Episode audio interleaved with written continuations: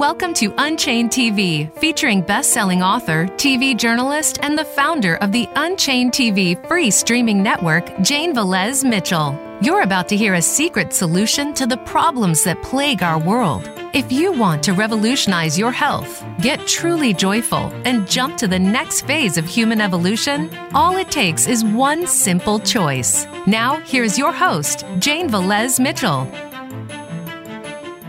Hello, people. I am so excited to have with me today two of my heroes, Hope Bohanec and Robert Grillo. These are the folks doing the hard work on the ground to wake up the world to huh, the humane hoax. Our planet is being destroyed by animal agriculture. We are barreling toward a climate apocalypse. And yet, the powers that be, meat, dairy, big pharma, they won't let the real story come out. Instead, what consumers get is a humane hoax, a story about happy animals frolicking in fields. No, the vast majority of the 80 billion animals killed for food every year never touch grass. They don't see the sky except maybe on the ride to the slaughterhouse. Straight out to Hope Bohanec, the editor of this fabulous new book, The Humane Hoax. Tell us, Hope, what is the bottom line message of this book? Well, we really wanted to define the humane hoax. And you did a wonderful job of uh, introducing it there. And this is a collaborative effort, uh, an anthology with many voices, 18 chapters, 18 different voices coming from many different angles.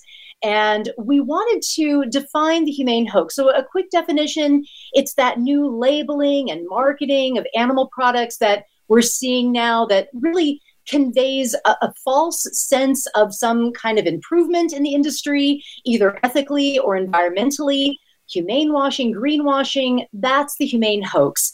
And the greenwashing can be labels, language, websites, all those stories that they're telling consumers, trying to uh, ease their concerns. And those concerns are real. Uh, and then there's also greenwashing. That's a part of the humane hoax. Greenwashing is the environmental aspect where we're seeing labels like sustainable and seeing uh, uh, uh regenerative grazing and, and grass fed, all these things that once again are trying to kind of ease consumer concerns about the environmental, the detrimental environmental impact of animal agriculture.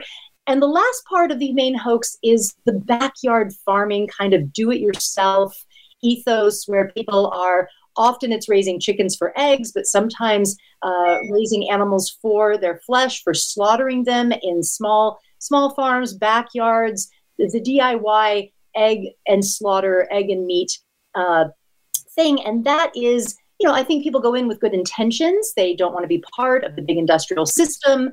I understand that, but I think they don't realize the complexities uh, that are involved in caring for animals. Uh, if you're going to buy chicks at a hatchery or at the the the um, feed store, they're coming from the hatcheries, right? The industrial hatcheries. And if you're buying six chicks that are hens, where are the roosters? Where are their brothers? There's six roosters that suffered, that died, that were killed uh, or abandoned. Uh, that that are that their stories never told. So so there's a lot of aspects to it, and we get into it in this in this book uh, in numerous different chapters and from a variety of angles. And I'm just so excited to bring it to the world. Uh, it's a must read book. If you are already vegan and an activist, this gives you the arguments you need, um, especially right now as we are discussing the Farm Bill renewal, which comes up in October and will really determine how much money the U.S. government gives to support this hideously cruel, environmentally catastrophic system or will they start diverting the billions of dollars in subsidies to healthy fruits, vegetables, nuts, grains, and legumes that humans actually eat? Now, we're not going to go into any private companies today. Um, that's something uh, we'll leave aside. We're talking about these issues uh, in general. Robert Grillo, you've written one of the chapters. You are the uh, head of Free from Harm, which is an incredible organization um, in uh, Chicago that has done so much. What was the message of your chapter? Well, you know, it was kind of serendipitous the way these uh, things came together. Um, the timing of the release of the book and the the public the release of the film that I'm critiquing in my chapter came out around the same time within a matter of a couple of months. The film is called Sacred Cow. And everyone should see the film because it's the latest kind of Food Inc. narrative whereby the uh, filmmaker uh, Diana Rogers makes a case for what she calls better meat. And so um, I dissect all of the different talking points that is uh, part of the narrative of Better Meat. And I specifically look at this documentary, uh, Sacred Cow, um, because it's the latest um, big splash from, from the movement. Diana Rogers, by the way, has become a major uh, okay. leading anim- a meat advocate um, Let me just say this, okay? We invite Diana Rogers on anytime, um, and we invite anybody in the meat and dairy industry or animal agriculture industry anytime to comment. What we're talking about today is this this book, and I want to focus on the book uh, as opposed to going after any individuals in that sense. Let's talk about these philosophies because it's happening all over the world. Okay, so uh, let's discuss what the philosophical problem is that we've got to solve in order to save this planet. Robert. So, we need to speak truth to power. We need to use these incredible stories and chapters from this book and not just uh, speak to other individuals, but we need to speak to power like all other social movements do. So that the people that are really calling the shots in our food industry, you mentioned the Farm Bill, we certainly have a lot of power players and lobbyists there that need to hear this message because um, it's really something that the whole the whole kind of intention behind the humane hoax is to intercept the vegan narrative and say hey you don't have to go vegan there's another ethical solution and we, we need to we need to be able to um, have the, a way to address this with people in power to make sure that our position, our argument stands uh, true and strong. Otherwise, this humane washing and greenwashing that that Hope is is uh, you know championing, that Hope is trying to expose, could take over our narrative. So we need to speak truth to power one of the things that I've noticed lately is that with the rise of alternative proteins and um, the Beyond Meat burgers and the Impossible burgers, there's been a hit campaign um, by mainstream media, numerous articles that try to attack these foods as highly processed and unhealthy. The very same commentators never mention that the World Health Organization has declared that processed meat is officially cancer causing, unlike these other products that are plant based.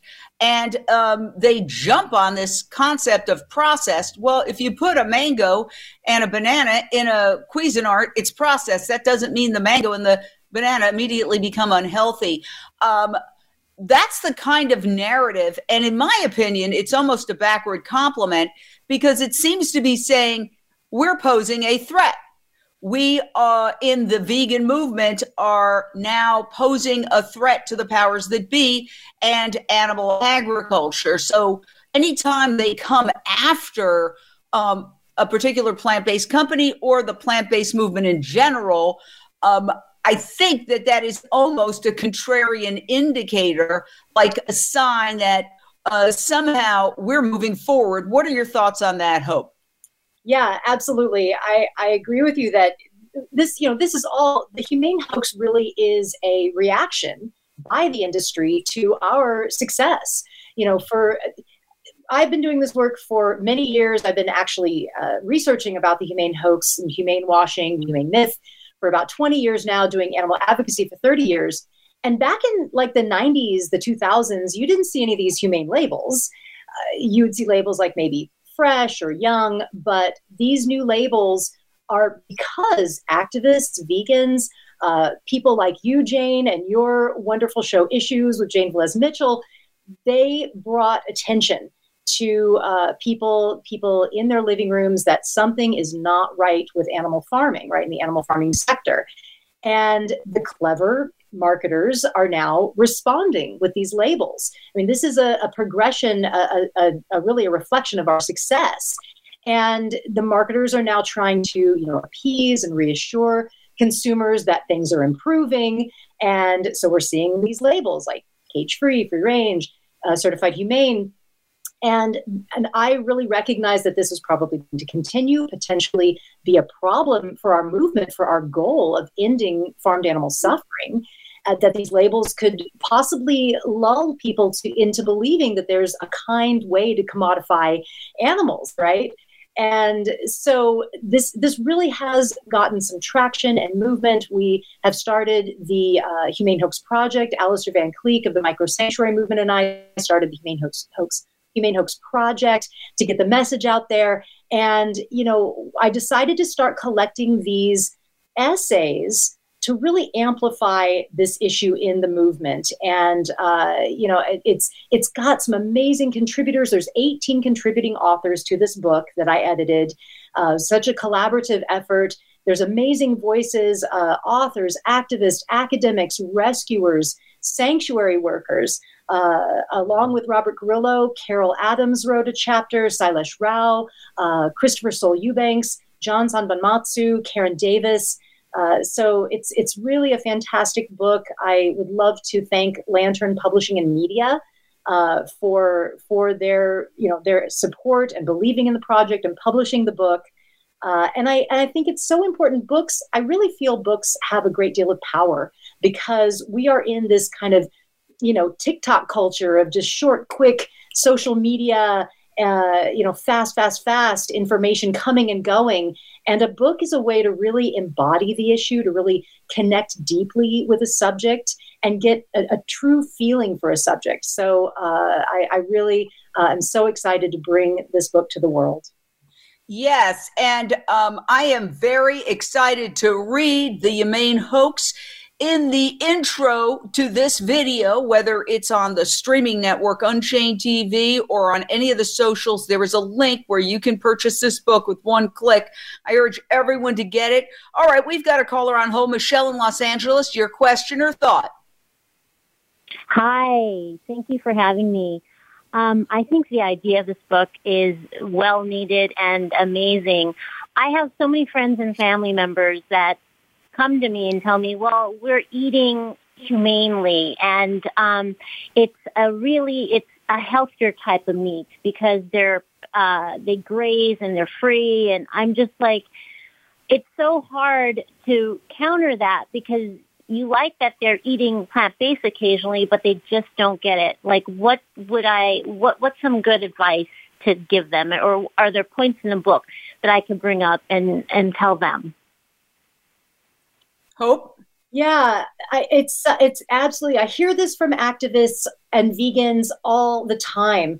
That you know, because we've got we've got the factory farming talk down. We we we know what to talk about with with the industrial farming and the big scale. And what happens is people will come back with, oh, but but my eggs are cage free. But you know, I I get my meat at the farmers market or whatever and and that and that's where we get a little tripped up like well okay uh, and and i think here that's where we need to educate ourselves right? We have to educate ourselves about these these labels this new narrative that's being spun this new uh, story that's being told by the industry that there's improvements across the board when really there's not. I mean if you look at the industry as a whole things are just getting worse for animals although you'd never know that from the stories, the labels, the websites, right? So it's definitely something that we need to educate on. And yes, this book actually has some great uh, stories. I think stories are so important. You know, storytelling is so important. Uh, we can talk about statistics and facts, and there's a lot of that in the book too. Peer-reviewed research that shows that you know that that pasture-based uh, uh, farming of pigs is actually ecologically worse. Things like that. So there's a lot of great studies in the book but storytelling i think is so important as well and you know i actually uh, started this book with two chapters that tell amazing stories about a pig named silver in the first chapter and a little chicken named Bibi in the second chapter and they are actual victims of the humane hoax from small scale, uh, you know, a, a, family pig farm uh, was Silver was from, and and so these are stories that you know that that can move people. And I, I, I knew it was a risk, kind of going right up front with some sad, poignant stories to put right at the beginning of the book, but you know the book it's not about labels. It's not about marketing. It's about the animals real animals that are suffering because of these labels, because of the humane hoax. And I wanted to establish that right away. And I think that that can really help people to to tell their stories, to tell these animal stories, uh, you know, to people when they when they're and and the other thing I'll say about that too is when someone does say, um, yeah, well, I, I'm I'm I'm doing my part. I get my you know eggs humanely or whatever. I think we have to react positively to that and say, thank you. Thank you for caring. That's so great that you care enough to pay more for these products. Let me tell you the truth about these products. You know, that that I think that's an easy way, a good way to to segue in because they do care. I mean, that's something that we are uh, uh blessed to have in our movement is that people do care. They they are compassionate I believe that people exactly. are truly compassionate at their core and they want to help, they want to do the right thing. And so we just have to educate them about what that is. Yes, and you know, as Dr. Sailesh Rao, who writes a chapter of this book, says, we're all being factory farmed. It's mm-hmm. the animals being exploited, but the people are being exploited. They're being lied to. Okay, yeah. and you know what I say to that? You can fool some of the people some of the time, but you can't fool all the people all the time. It's still coming out. And uh, we've got another caller, uh, Lindsay in Tarzana. Your question or thought? Yes, it's interesting because you brought up TikTok, and I was on TikTok this morning on another uh, vegan individual's uh, page. Actually, I believe she owns a sanctuary, but she was discussing with another person who's had a so-called humane small farm and he was telling her, "Oh, grow up," and um, you know, this is the the cows are good for the soil. And I mean, I I don't know a lot. I'm learning a lot, but and I'm definitely want to get this book. But I happen to know that the uh, hoof Hoofcliff ruminants, the, in other words, the horses and all the wild animals, the wild mustangs are the ones that develop the land and the cattle's taking away from it. And people don't realize that. And I also liked your comment when you said to, uh, when people do buy humane, you know, my hairdresser did recently say, will I buy humane meat? And I kind of snapped at her, not a lot, but a little. Um, but I realized that was wrong. I have to praise. I love that. So thank you very much this book is well needed. I'm going to read it immediately because I love to have information to help me be a strong activist. Thank you. Thank you. Thank you. And Lindsay raises a really good question, Robert Grillo. There is this whole greenwashing aspect um, of, well, the cows are helping the environment. The cows are an environmental disaster. And indeed, um, I want to show something that is extremely disturbing, and that is um, a report in Distilled uh, the meat and fossil fuel producers watered down the latest IPCC report, that's Intergovernmental Panel on Climate Change report. Scientists, authors recommended more plant based diets and phasing out of fossil fuels. Those recommendations didn't make it into the final report. Here's another the meat industry blocked the IPCC's attempt to recommend a plant based diet. A leaked draft revealed how the meat industry is obstructing efforts to curb climate change. Um, last graph here This is the greenhouse gas emissions across the supply chain list in terms of food. Beef, if you can scrutinize, it's it's hard to read, but I took this right off where the official site. Beef is the highest. It has the highest carbon footprint. Lamb and mutton is next. Cheese is after that. Dairy beef is after that. So there's no argument there, and yet it's suppressed from the American people. And and there's a lie that oh, cows are good for the environment. Well, you know, and the IPCC is on a conservative. They've allowed themselves to be corrupted by by special interests from the meat industry. So that says a lot right there. Um, we should really take pause and, and you know consider the source and is this source even legitimate anymore because they're they're basically trying to find a, a compromise between economic growth and reporting on climate change. And in doing so they're not telling the public the whole truth. But i'd also to mention something about um, the humane hoax just as a book. And uh, you know we're hearing not just you know from our not from the authors but from the industry people themselves. They're telling us that they can't avoid the conditions that we have uh, exposed so we without naming any names we have looked at some of the highest welfare producers in the country and um, looked at the conditions of some of the animals and have gone to producers that we know and they tell us they could they could never guarantee that they could avoid these conditions.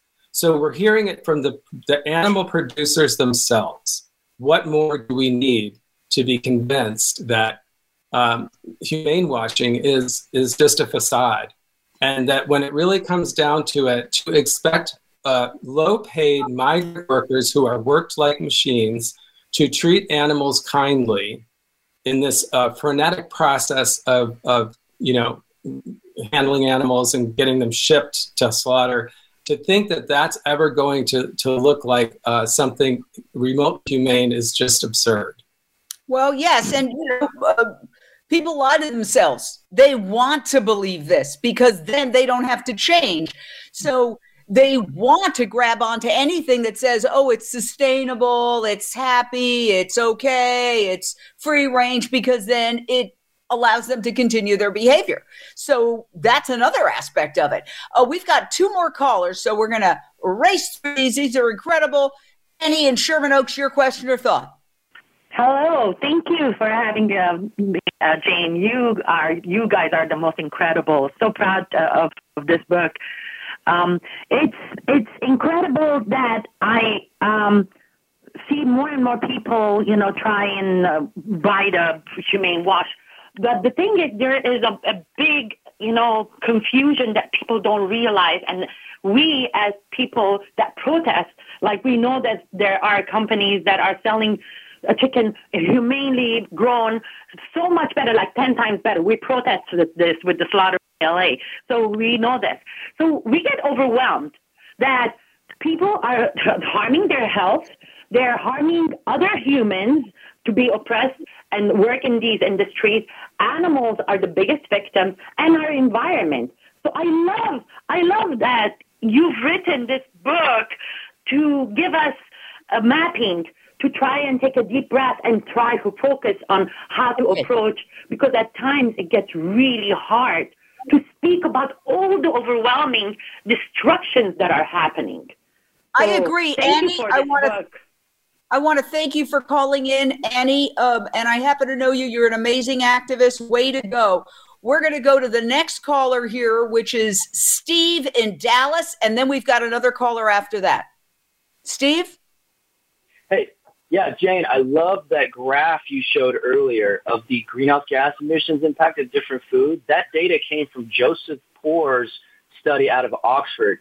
He does an incredible lecture on YouTube, Joseph Poore, P-O-O-R-E. He looked at 38,000 farms, and there's a range of, of emissions and other environmental impacts of foods, including beef. However, the most productive method of beef he could find was still many times worse than just average plant-based proteins.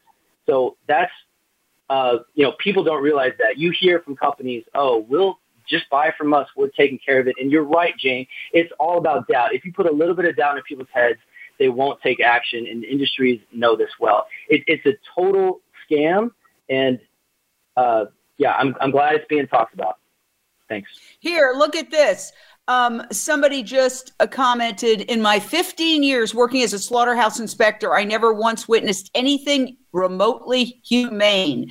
Thank you uh, so much for calling in, Steve. Michael in Los Angeles, your question or thought? How's it going, everybody? Great panel today, a great discussion.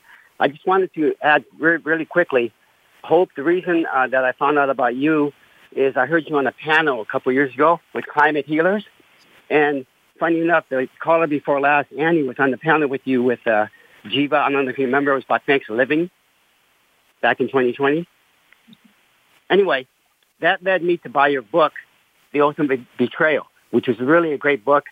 And I just wanted to let you know that's uh, that's how I discovered you. And I, I can't wait to, to hear your new book. You know, when it comes out on Kindle, that's how I you know read everything nowadays. But anyway, my question is, you know, we all have uh, dogs and cats that we love, but why is there such a big disconnect between the animals that we eat on our plate and the ones we love and sleep with in our homes? I uh, just wanted to ask both of you, Robert and uh, Hope, that question. Thank you. Wow, excellent question. You know, most Americans consider themselves animal lovers, and yet, Hope? Yeah, I, I think that a part of this, possibly a big part of this, is language. And we tackle this in the book, actually. Language is such a, an important and critical component of animal issues. And, you know, we categorize animals, right? Wild animals, pets, food animals. And language helps to shape this, this species language, right? To put animals in these different camps for different uses. And then there's a hierarchy that happens who we protect, who we exploit. Uh, language really weaves this narrative. And that's part of the humane hoax, this comforting of shoppers to you know oh it's it's okay. Uh, these animals are humane right? And there's there's a new one out uh, a new label that i'm seeing now responsibly raised right? We're seeing this now this responsibly raised. And this one just i mean it just cracks me up. What what does that mean responsibly raised i mean it could be does, do they mean ethical do they mean environmental i mean it's, it's it's sufficiently vague that it could really mean anything but people will put their own meaning onto it, right? The whatever they want to believe. Uh, but the reality for the animals is essentially unchanged with these labels. We still see the separation of families, the painful body mutilations, the slaughter at a very young age. It, it, all you know, these labels are unregulated. Uh, they mean very little or nothing at all, and it's so important that we educate about that. But uh, there's a wonderful chapter in the book by Devanatha Nair. Uh, her her uh, chapter is called "Corrupting the Language of Animal Welfare," and here's a, a quote. I have it pulled up here that I want to share. Uh, it is also the crafty use of language and the stories that we tell ourselves that allow us to fawn over an animal at the zoo and still be able to consume another animal a few moments later for lunch without raising too many existential qualms. So language is a big part of it. Yeah. Okay. We're going to take one more caller and then we're going to go to break. Emick in Los Angeles, your question or thought for our fantastic panel discussing the humane hoax. Hi, everybody. Thank you so much for the book and the conversation. The truth and words make a difference and I used to believe in the humane lives, but some kind vegans and activists, they were so kind that they kindly showed me the the truth, and I did not resist, even though I was an adult when I was introduced to the truth about the animal agriculture. So adults are so wrongly educated and programmed that it takes a long time to get them to see the facts. Do you find it easier to communicate with kids and also is your book on Audible? Thank you very much. Oh, excellent question. That's the first thing I asked today when I saw Hope is when are you going to put it on Audible? Because frankly, that's how I consume books today. I walk my dogs and I listen to Audible. Get it on there, Hope. Okay. It, what's your answer to that? Well, right now, uh, it is available as an ebook through the publisher, Lantern Publishing and Media. You can get an ebook there. It will be on Kindle very soon. I'm hoping like this week. It's in the process of, I don't know what they have to do, but they're trying to get it onto Kindle. It will be there soon. Uh, and we will do an audiobook. That will come out in the fall. I'm going to be reading it, so I will do an audiobook. So all of that is happening, and you can get the ebook right now on Lantern. And as far as kids, I, I'm I, I, I don't know what to say about that. I I, um, I don't really uh, do activism with children, but maybe uh, Robert or Jane, you might have something to say. Well, we actually have to take a short break here on Voice America Radio, but we're live on Unchained TV, this free streaming network. We're going to be back in a second, so stay right there.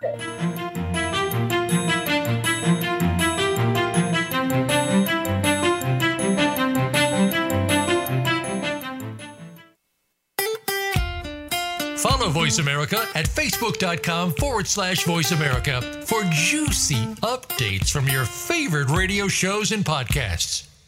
Get Unchained. Tune in every Wednesday for Unchained TV on the Voice America Variety Channel. Featuring nationally recognized best selling author, TV journalist, and the founder of the Unchained TV free streaming network, Jane Velez Mitchell. This program takes you inside a trending lifestyle that's the next wave of human evolution. It all starts on your plate.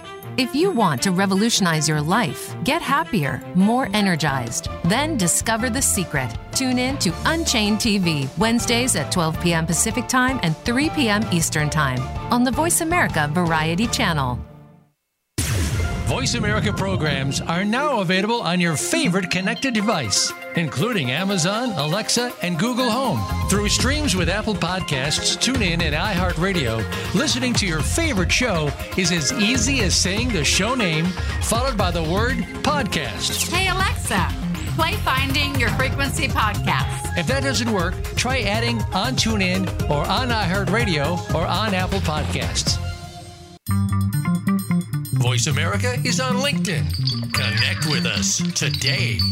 Have you become a member yet? Sign up now to become a member of Voice America. It's always free and easy. Plus, you get to take advantage of some great member benefits. Get unlimited access to millions of hours of on demand content across all of our channels. Keep track of your favorite episodes, shows, and hosts in your own customizable library. Find out what shows you might be interested in based on your favorites. Plus, you get insider access with our newsletter. Membership gives you more. Sign up at voiceamerica.com and click register at the top right. The Internet's number one talk station. Number one talk station. VoiceAmerica.com.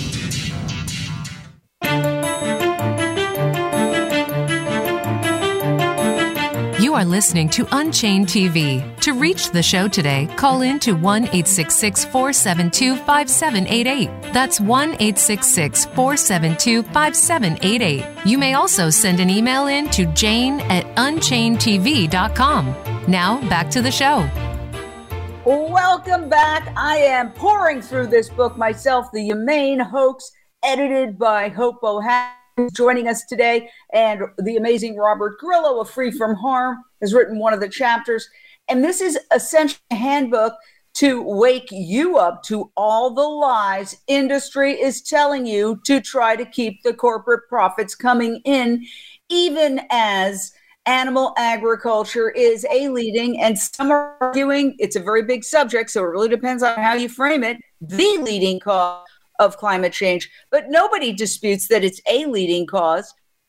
Nonetheless, uh, the way everybody's focused on, oh, you've got to drive an electric car. Well, not everybody can afford to go out and buy a tex- Tesla, but people can afford to eat a healthy, low carbon footprint, plant based diet on a daily basis three times a day and at the same time radically improve their health, reduce their cholesterol, reduce their chance of getting heart disease, America's leading killer, and um, ease animal suffering. So, for climate, for compassion, for health, it's the logical way to go for all of us because it doesn't matter how much money these companies are making. If we live in a world where you're going to pass out when you walk outside of your house, it's so hot. And I read an article last summer that delivery workers were collapsing on the street in some parts of the United States because it was so hot and they were carrying things in. Is that the kind of world we want to live in?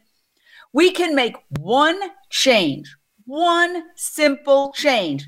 And if we remove this false assumption that we need to kill and eat animals to survive, we could radically combat climate change. We could reforest so many of the parts of the world, 40% of arable land that is used for animal agriculture, those trees could begin to absorb carbon. We could start lowering the Earth's temperature, the temperature in the atmosphere, return it to where it was 200 years ago. We could get healthier. We could have um, wildlife, which we're currently decimating. We're on track to destroy all wildlife vertebrates essentially uh, within a decade. I mean, we could reverse so many of our problems and world hunger. There are children dying right now of starvation and nutrition around the world, while the Western world primarily, but we're exporting our bad habits to the rest of the world, are eating the most inefficient food you could say it takes 5, 10, 15, 25, depending on the type of meat. It takes so much more food to create one pound of beef than it does to just feed that food directly to people who desperately need it. But scarcity creates profit. In the words of Dr. Sailesh Rao, we're all being factory farmed because when you kill animals, you are hurting yourself. It might come back in the form of a tornado or a flood or a fire or heart disease, but it is going to boomerang. And we're trying to wake the world up. But these lies stand in the way. So, Hope Bohanec has gotten some of the top leaders in the animal rights vegan movement to write these chapters. And, you know, the other thing, Hope, I know you have Carol J. Adams, who is uh, an eco feminist very well known. You know, she's writing. I also am perplexed how feminists, for example, who are um, eating animals, the ultimate patriarchy, none of these animals are making love on these factory farms. They are all forcibly impregnated. What is that? That is called rape. Let's be real. The industry term, you can Google this, is rape rack where these animals are inseminated. I'm perplexed that feminists do not make the connection. We, you know, we have environmentalists, so-called environmentalists in denial, but we also have feminists in denial. Yeah, absolutely. And I was really honored to have Carol contribute a chapter. There's another chapter too by John Sanbonmatsu, uh, who's a professor in philosophy, where he he talks about the femivore, that's what the New York Times has dubbed these women that are leaving the city, leaving corporate jobs, and buying farms and actually raising, breeding, and killing animals uh, in some kind of you know humane way for empowerment.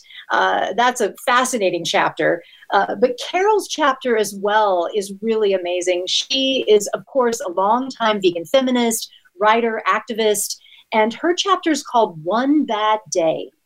And it's it's very it's really short, but it's super powerful. And we've all heard this, right? From uh, when we're talking about a, a, a humane operation or a small scale, whatever, and the farmer will say, or someone will say, well, that animal only had one bad day, referring to the day that they are killed, right? Uh, but you know, Carol gets really, really into this and how you know there's lots of bad days that these these animals endure. Uh, it was a bad day when they're castrated, when they're debeaked, when they have their babies dragged away from them, when a dear friend disappears forever, on and on. So you know, I, I love at the end of her piece too she calls out the idea of one bad day that a bad day is like stubbing your toe or spilling coffee in the car you know it's not the frightening, brutal end of your life. I mean, that's way more than a bad day, right? Uh, so it's it's a really fascinating uh, chapter, and I, I, think everyone should. Uh, I mean, that some of these chapters it's really wonderful because they very much stand alone. You know, you don't have to read the book straight through. You can just kind of pick and choose these interesting chapters and and just read the one chapter that stands on its own. And this is one of those that's really emotional uh, and uh, and really beautiful. And that is such a lie. I mean, one bad day. Oh my God, being born in a factory farm is a horrible experience. Then being driven in um, an open air truck, sometimes in extreme heat, sometimes in extreme cold, to the slaughterhouse is a horrible day. Then being slaughtered. Uh, there was just an undercover investigation about uh, how gas chambers for pigs are unbelievably cruel. You can't even look at the footage. You look at five seconds of it. I have it here. I could play it for you. I could ruin your day. I'm not going to do that. Take my word for it. It's a really, really horrific. And when those doors close, the, the worst part is you see those beautiful baby pigs go in there and the trucks come out empty. And oh my God. Uh, you know what's really interesting? I've gone to many uh, vigils, which are where you bear witness to these animals going in to die. Give them a little water if you can. Give them a moment of love. And people don't want to go. I've tried to bring many people who are meat eaters, and they say, "Well, I think I'll get sick." But yet, oh, but yet you can eat that pastrami sandwich, or you can eat that um, bacon and eggs and yet you can't go and witness what you are essentially underwriting. That is, to me, moral cowardice. And um, that's what we're engaging in. We're engaging in willful denial. You know, see no evil, hear no evil. I don't want to know. So we're in a bit of a conundrum, Robert Grillo, where people say, oh, look, I eat humane meat. Don't leave me out of it. It's fine but I don't want to see any evidence to the contrary. Okay, I don't want you, you, I don't want you to tell me that maybe I'm wrong. Okay, and then don't show me any evidence. I will not go see it, but nonetheless, I'm going to continue my behavior. That's right. I mean, the way to change the paradigm, I think, is to, you know, let's use this great material from this book and let's get it into the dialogue about our food system by not just talking to our neighbors and friends and people that eat that claim they you know they, they make humane choices and all that but really trying to get it get the message to the power holders the people that really make decisions about our food system. Um, we've talked investors, millionaires, out of investing in the slaughterhouse industry and instead investing in something more humane and sustainable, something uh, plant based. They've got a lot of money, and it's just a matter of where they're going to put that money. And we need to be there to intercept the dialogue and say, hey, don't, don't invest in the animal industries, don't buy the humane myth. We need to get those messages into the minds of these big players if we really want to see the kind of transformative change uh, in our food system. I mean, sometimes I just wonder about the intelligence of the so called best and the brightest, which, by the way, was a sarcastic title. Uh, the whole point of the book is that the best and the brightest brought us the Vietnam War, the quagmire there. And so uh, that was the whole point of the book, actually. Like, if you listen to the best and the brightest, uh, watch out. And that's the situation we're in. I was listening, and yes, everybody's saying get that audiobook out because that's how a lot of people are. I think even you could argue most people are just listening to books now. Um, but I was listening to this book about history, and it said the uh, professor said, you know, Easter Island is an isolated island and there was a very thriving community there you know uh, that, thousands of years ago or a couple of thousand years ago but it's very isolated and they were chopping down the trees and he said he said they had to know on some level when they chopped down the last tree they would no longer be able to build boats and they were spe- basically signing their own death warrant. And the professor said, nevertheless, they chopped down that last tree. And they did sign their own death warrant, and the civilization collapsed. And I was listening to that, and I was like, that is exactly what's happening today.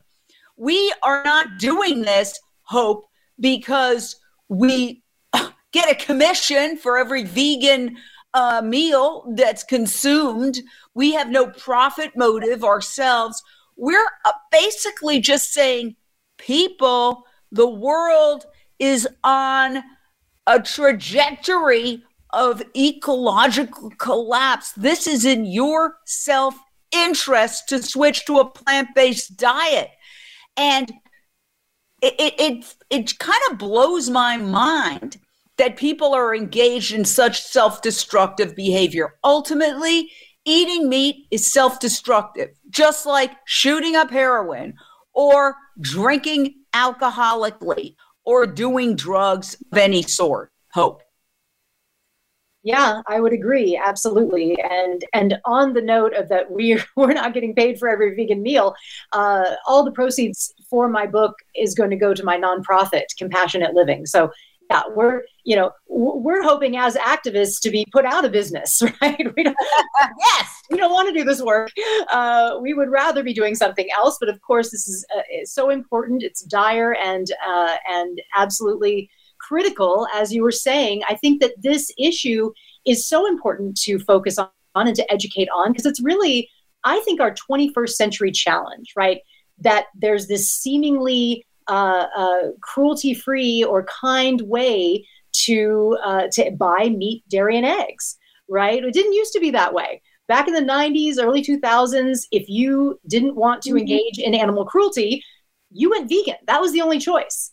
But that now the narrative has changed, right? And now there's supposedly this kind way to commodify animals. So it's very, very important to uh, to really to to focus on this because you know this industry they're they are trying desperately to hold on to their cruel, unsustainable, outdated you know way of doing things by uh, you know sh- really um, telling soothing stories of improved conditions. But as the book reveals, and as we know, there is no humane way to commodify animals. There never can be.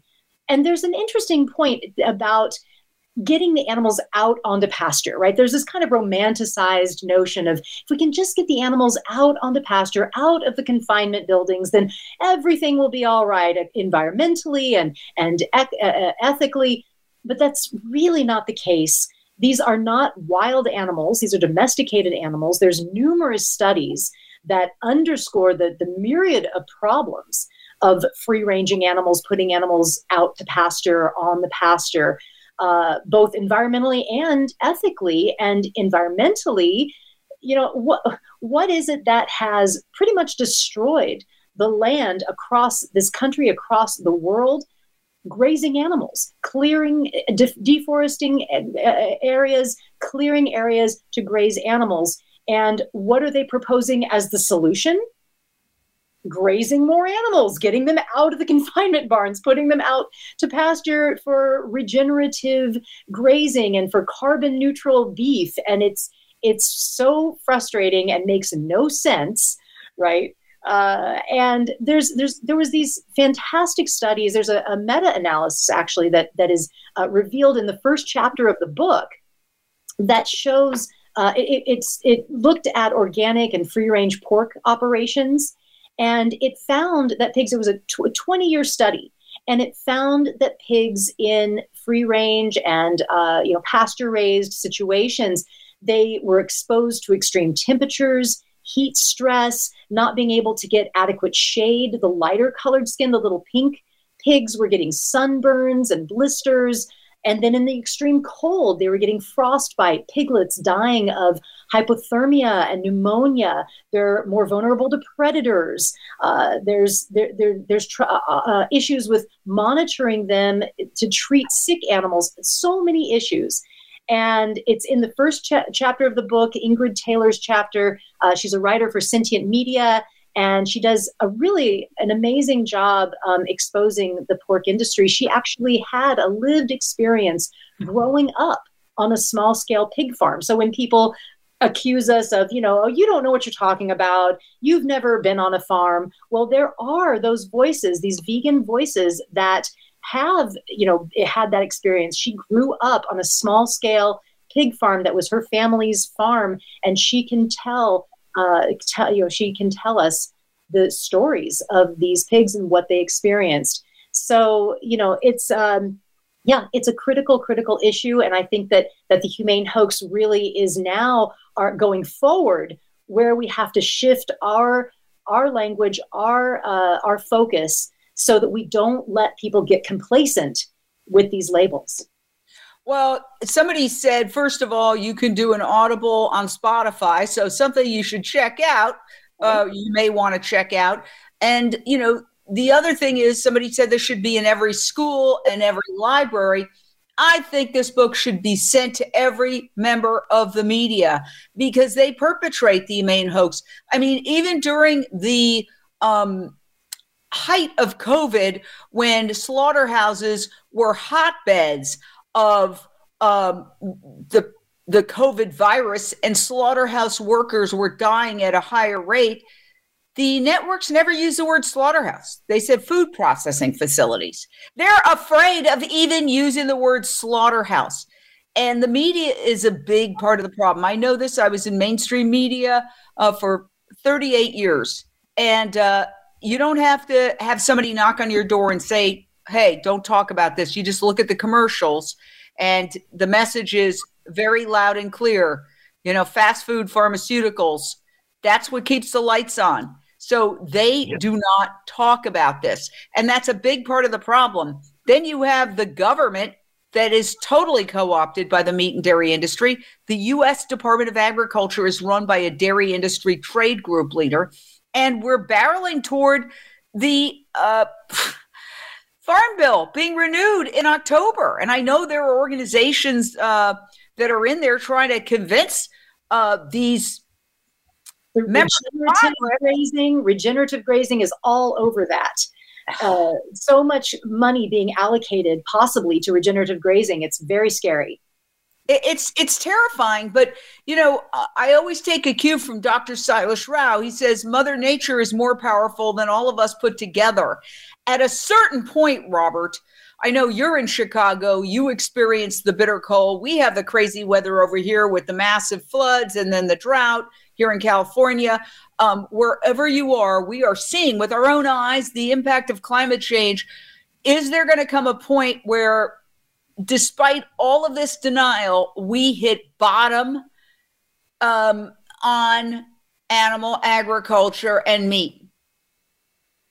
Well, sure, yeah, and you know, I, to what extent are we going to, you know, self-destruct before we reach that point? And that's why I think the lesson with the Farm Bill, since you've mentioned that a few times, is that when we play by the system's rules all the time, we lose because those rules are are set up to for us to fail because we're on the outside and we if we if we want to change that system and rebuild it because it's too corrupted by special interests, then it has to be a grassroots, people led movement that uh, creates that and demands the change from the top.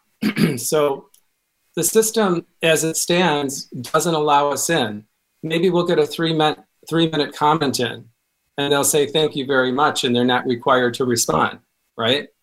To our comments. So the system is set up to give us a very limited voice, the people that really have the most at stake from uh, the impacts of, of animal agriculture, the people that are really on the front lines of the damage, the deaths that, will, that are happening because of climate change, um, and they have the least voice. So, in order for that to change, um, we have to we kind of have to dismantle the current system and create something new. We need new leadership. We have to demand new leadership. So that's kind of part of what, you know, the activism that I'm involved in. Well, I mean, here's here's something I saw the other day. the USDA announces more than $43 million investment in meat and poultry processing research, expansion, and innovation. So they're going in the mm-hmm. wrong direction. And, you know, are we going to be the next Easter Island? That's my question. Do we want to be the next Easter Island? It, it has to be a grassroots movement. We have to rise up. And the way we do that is to reach the 8 billion people out there. And this is why I started Unchained TV, because a lot of times we're in a vegan echo chamber talking to each other. Get this book, The Humane Hoax. It is fantastic. I'm going to read it to get all the arguments I need so I can speak truth to power. And uh, I just want to thank uh, Hope for joining us and Robert for joining us and for all the incredible work you do. Absolutely amazing. Carry on. See you next time here on Unchained TV. Thank you, Jane. Thank you for tuning in to Unchained TV. We hope you'll join Jane Velez Mitchell for the next edition of her program next Monday at 3 p.m. Eastern Time and 12 p.m. Pacific Time on the Voice America Variety Channel. Meanwhile, have a peaceful week.